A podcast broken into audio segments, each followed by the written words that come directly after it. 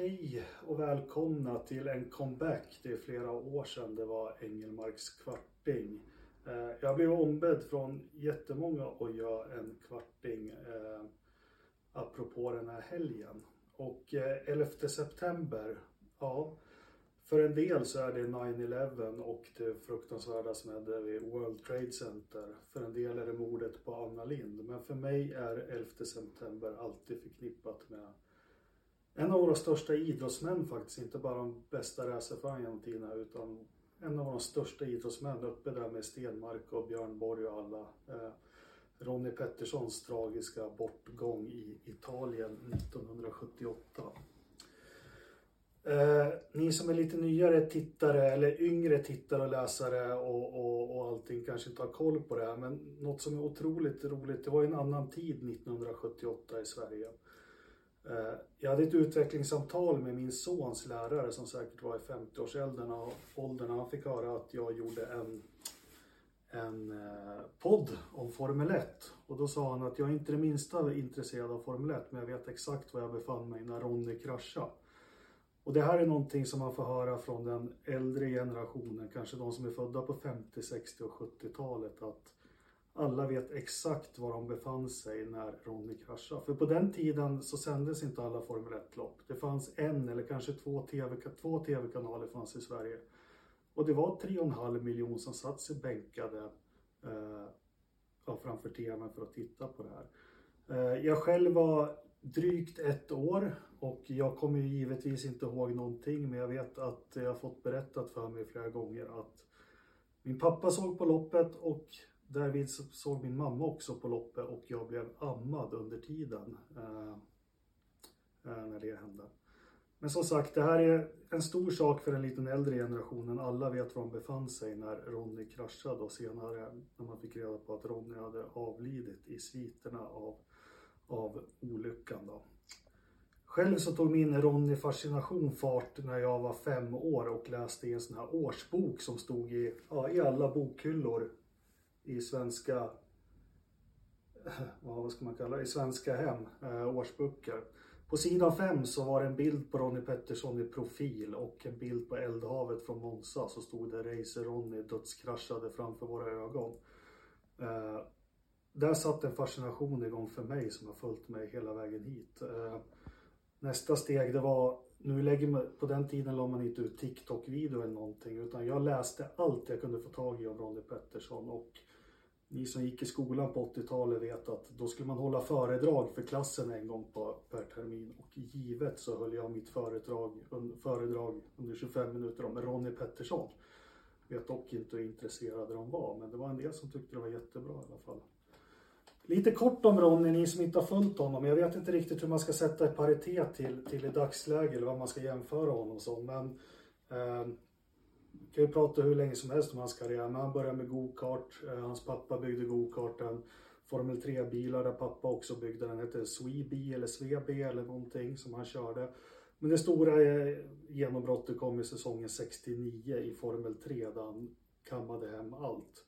Inför säsongen 70 så kan man ju säga, fick han köra ett Alfa Tauri-stall kan man säga. Han fick köra ett B-stall till March, ett litet Colin, nu har jag tappat namnet, men som drev en bil, en gul March som han körde under 1970. Och han debuterade på Monaco genom att komma på en 7:e plats i den där gamla bilen. Han körde vidare där 1970 utan att ta några poäng, men 1971 så flyttade han upp till huvudstallet i March och körde där med den äran och kom faktiskt 2:a i VM. Dock vann inte Ronnie något lopp under 71 utan han, mycket på prispallen och bland annat en andra plats i Monaco där också. Och nu hade alla, inte minst Jackie Stewart, fått upp ögonen för den här och Ronnie var hett villebråd inför säsongen 72 men han hedrade sitt kontrakt han hade med March och körde kvar där i en katastrofal säsong från 1972 med evigt experimenterande med nya och konstiga bilar och det slutade med att de slutförde säsongen i en ombyggd division, eller Formula 2-bil faktiskt. En annan som fick upp ögonen för Ronnie Pettersson då, det var faktiskt hans stallkamrat Niki Lauda. Ronnie blev en stor idol hos Niki Lauda. Det var alltså säsongen 72 de körde vidare. Men inför 73, ja, hur ska man säga det här? Det är ungefär som att vi säger att Marcus Eriksson kör klart, ja, när han körde Formel 1 2014 så fick han helt plötsligt erbjudande att köra Mercedes 2015. För då stod Colin Chapman där med kontraktet och Ronnie skrev på och fick köra Lotus ihop med Emerson Fittipaldi som i stort sett hade dominerat mästerskapet 72. Ronnie visade sig vara supersnabb hela säsongen, men ja, i svensk press så skyllde man på att han inte hade ett motorröra, men han bröt väldigt mycket. Jag kommer ihåg att han ledde i Monaco, han ledde i Sverige, han ledde i Spanien. Han ledde hur många lopp som han helst, men fick alltid bryta eller det var en punktering eller någonting annat. Han tog 9 eller 10 pole position det året, smått otroligt, supersnabb och ja, det var tillförlitligheten som satte ett sprätt för honom. Men svenska motorpressen sa på den tiden att Ronnie har ingen motorröra. Dock så gick champagnekorken ur i Frankrike 1973 där han vann sin första seger och då fanns det inte riktigt något stopp utan det var efter ungefär halva säsongen. Sen vann han ytterligare 3 lopp och var faktiskt nära att slåss om titeln som till slut gick till Jackie Stewart igen. Han vann på Monza, han vann i USA och han vann i Österrike 73. Jag drar det här rakt från huvudet, jag har ingen manus eller någonting men försöker. Så förhoppningarna var höga inför 74. Lotus 72 ansågs hade gjort sitt. Så man inledde säsongen med en bil med dubbla bakvingar, dubbla bromspedaler och elektronisk kopplingsknapp på växelspaken. Lotus 76 hette den. Ni känner säkert igen den från bilder. Och det här började man väl se från början. Man hade väl upptäckt det redan 73 att Ronnies största styrka var väl inte att ställa in bilar och vara lyhörd för det. Han kunde helt enkelt köra skiten ur bilar och köra runt problem. Så utvecklingen av den här Lotus 76, ja, den gick i stöpet. Så inför Monacos Grand Prix 74 då tog de fram den här gamla Lotus 72an som ni ser här på bilden. Tog ut den från Lotus museum och Ronnie vann i Monaco. Han sa själv efter loppet att det var ingen konst, den där bilen är så gammal så den hittar runt banan av sig själv. Han vann ytterligare några lopp, Monza och Dijon i Frankrike, men fick ingen riktigt hugg på mästerskapet och fick se fram emot säsongen 75. Och säsongen 75, här börjar ju en era av tråkigheter från det för säsongen 75 så man får inte ut det, oljekris, John Player Special som drog in sponsorstödet så det blev att köra med den här bilen igen och han lyckades ta lite poängplatser i lite regnlopp bland annat i Monaco när han kunde vunnit om det inte varit för ett påstopp och det var även i Österrike när Brambilla vann så var Ronnie bra men det blev ett katastrofår. Och inför 76 så då lovade Colin, nu blir det en ny bil. En Lotus 77 hette den här med ställbara hjulbaser och spårvidder och bromsoken som satt mitt i luftflödet. Här hade det börjat kärva mellan Ronnie och Colin ganska rejält och Staffan Svenby har vittnat om och att han skrivit brev att Ronnie är trött på att riskera livet att köra de här sköra bilarna hela tiden. Så ja, på det viset. Jag glömde inför 75 så hade han faktiskt provsatt en Shadow. Och det var långt gångna förhandlingar att han skulle köra en Shadow. Men det gick i stöpet. Det finns lite bilder på det. Det var i samband med Brasiliens Grand Prix. Ronnie var lite sån och har den här mycket bra boken om man vill läsa mer om honom. Där man får en ganska bra bild. Där framgår att Ronnie kunde få ganska tydliga idéer att den där bilen ska jag köra och den där ska jag och så var det med Shadow också för den hade tagit en position de första 2 loppen och tyckte han den där ska jag ha men det gick i stöpen. Men inför 76 så fanns det ingen återvändo längre för Ronnie. Han körde första loppet med Lotus och då krockade med Mario Andretti och ja, febrila förhandlingar bakom stängda dörrar ledde till att loppet efteråt hade han och Gunnar Nilsson bytt plats.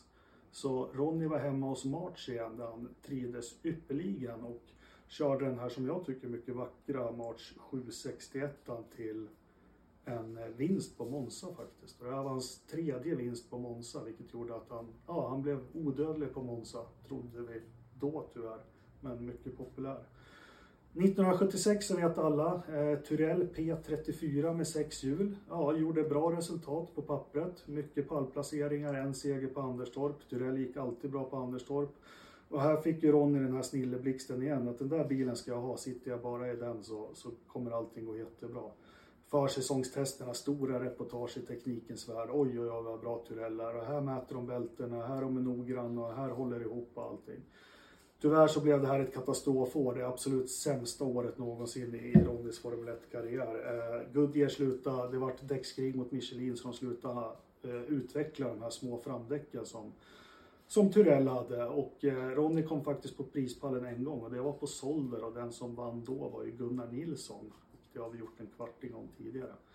Aktierna stod inte så högt i kurs inför 1978 för Ronny, och det var nästan svårt för honom att få en styrning. Men till slut så lyckades de ihop med en italiensk affärsman krångla sig in hos Lotus igen, som en betalförare. Italienaren stod för notan av Cosworth-motorerna och Ronny skrev på ett andra förarkontrakt. Han sa själv, ibland behöver man ta 1 steg bakåt och sen ta 2 framåt. Det var väl det han gjorde. Och säsongen 78 är ju legendarisk. Det med Lotus 78 och Lotus 79. Han kör alltså mot Mario Andretti. Här går ju historierna går isär lite vad det egentligen var som hände. Första halvan säsongen så ligger Ronny 2:a bakom Andretti i många lopp. Men han bedyrar verkligen. I Sverige sa pressen, han får inte köra om. Och jag har ju växt upp med en pappa som har sagt lite så här som legenden säger, att han låg jättetätt bakom honom och visade sig i backspegeln och körde aldrig om. Men tittar man på den där säsongen så var inte fallet. Det var ett lopp han låg så långt eller så nära Andretti. Han säger själv att jag hinner inte kapp honom just nu. Men det som bekräftas bland annat i boken och så, det är att Ronny är ju snabbare än Mario men kan inte utveckla en bil. Och Ronny får under hela säsongen inte tillgång till kvaldäck och han får alltid köra kvalet på halv eller full tank. Vilket vidimeras av Lotus mekaniker i den här strålande boken. Några legendariska saker hinner han i alla fall med under 78. Polvarvet på Brands Hatch. Med icke kvaldäck och med fulla tankar så sätter han Andretti på plats. Österrike 1978, också ett legendariskt lopp där han verkligen i... Ni som är lite yngre generation, i Schumacher-anda liksom, ja, han vinner med över 40 sekunder i regnet på den här utmanande banan. När han vinner det loppet så vet vi inte att han bara har en månad kvar att leva tyvärr. Här är han verkligen uppe och hugger på VM och följer upp det med en andra plats på Zandvoort bakom Mario Andretti helgen efter. De går in i Monza-helgen med, jag tror, 13 poängs försprång har Andretti. Och här spekuleras det mycket att nu har Ronny sagt att nu skiter jag i det här. Medan andra säger att nej, men Ronny han var sann vid sitt ord, han skulle inte hålla sig bakom. För att komma in på det tråkiga då, Monza-helgen inleds, ja det var en, precis som Imola 94 allting, det var en förbannelse över hela den helgen som med en vådlig krasch i Lotus 79 på uppvärmningen som gör att han kan inte köra den. Många spekulerar i att han inte var riktigt fräsch efter den kraschen. För den var ingen rolig. Det finns några få bilder på internet från den. Ivriga förhandlingar får fram en reservbil. Colin Chapman säger att skriv på för nästa år så får du Marios reservbil. Alltså en Lotus 79. Men det vill inte Ronny. För han har faktiskt veckan innan skrivit på för McLaren för 79 och 1980. Så det blir att starta i en gamla Lotus 78 med bränsletankar i fronten och allt vad det innebär, och ja, resten vet vi tyvärr vad som händer. Det som följer sen, och det här är också en tid sen apropå det här, alla vet var de befann sig eller vart de tittar på loppen, men alla vet var de befann sig när de tog emot dödsbudet. En del fick reda på det på skolgården, en del fick reda på det på väg till jobbet, men så här såg det ut. Den här tidningen kommer alltså ut på måndagen. Kvällstidningen Expressen på den tiden. Ronny opereras hela natten. Kan hans ben räddas? Det här var liksom det svenskarna fick på måndagen. Om vi tittar på Aftonbladet så är det lite liknande här.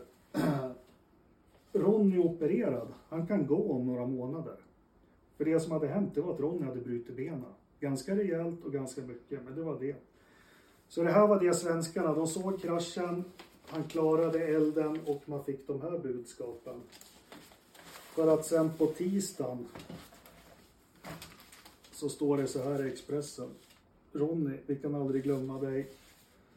Och Aftonbladet, fler stor kritik mot Lotuschefen efter Ronnys död. Fler förare har sänts in i döden. Det var väldigt infekterad debatt i Sverige att man skulle förbjuda Formel 1. Men så blev det i alla fall. Ronny Pettersson avled tidigt på morgonen den 11 september. Fick en jättefin begravning i Örebro. Sen har det varit en annan som har varit Ronny-frälst sedan jag var barn. Det har varit ganska tyst om Ronny, man har fått leta information själv. Men Länsmuseet i Örebro hade en utställning, jag tror det var 2003, som var temporär. Sen öppnades ett Ronny-museum. Sen har Ronny blivit mer och mer populär och fler har fått upp ögonen för honom. Den nya generationen som inte upplevt det här. Upplevt honom på det viset. Sen kan man ju bara spekulera i vad Ronny, om han skulle funnits kvar, för det fanns stora planer med det här Marlboro och McLaren och allting vad han skulle betytt för svensk motorsport. Lite som kanske Keke Rosberg och de har betytt för Finland, för vi blev ju av faktiskt med både Ronny och Gunnar inom loppet av en månad. Och där dog ju allt motorintresse i Sverige i stort sett. Inget Formel 1-lopp på Anderstorp året efter och väldigt trist. Men jag tycker i alla fall att vi tar tillfället i akt. Det var lite kort om Ronny och man kan väl skriva om sina Ronny-minnen. Och så passar vi på och så tänder vi ett litet ljus för honom idag, 44 år härefter. Ni som vill veta mer om Ronny kan titta på Superswede, en helt okej film som gjordes för några år sedan. Det finns böcker att köpa och jag rekommenderar, en del böcker är bara en sammanfattning av hans karriär, men den här boken som heter Ronny bara det är det absolut bästa jag har läst. Vi avslutar väl så och som jag sa, en av de största någonsin som blev hedrad med en egen låt från George Harrison. Han har guldskivor från Pink Floyd på väggen, eller hade. Han var stor där ute och han gick under namnet Superswede. Så här är valtider och allt som händer så kan vi sträcka oss lite på att vi har faktiskt haft en Superswede. Tack för att ni lyssnade.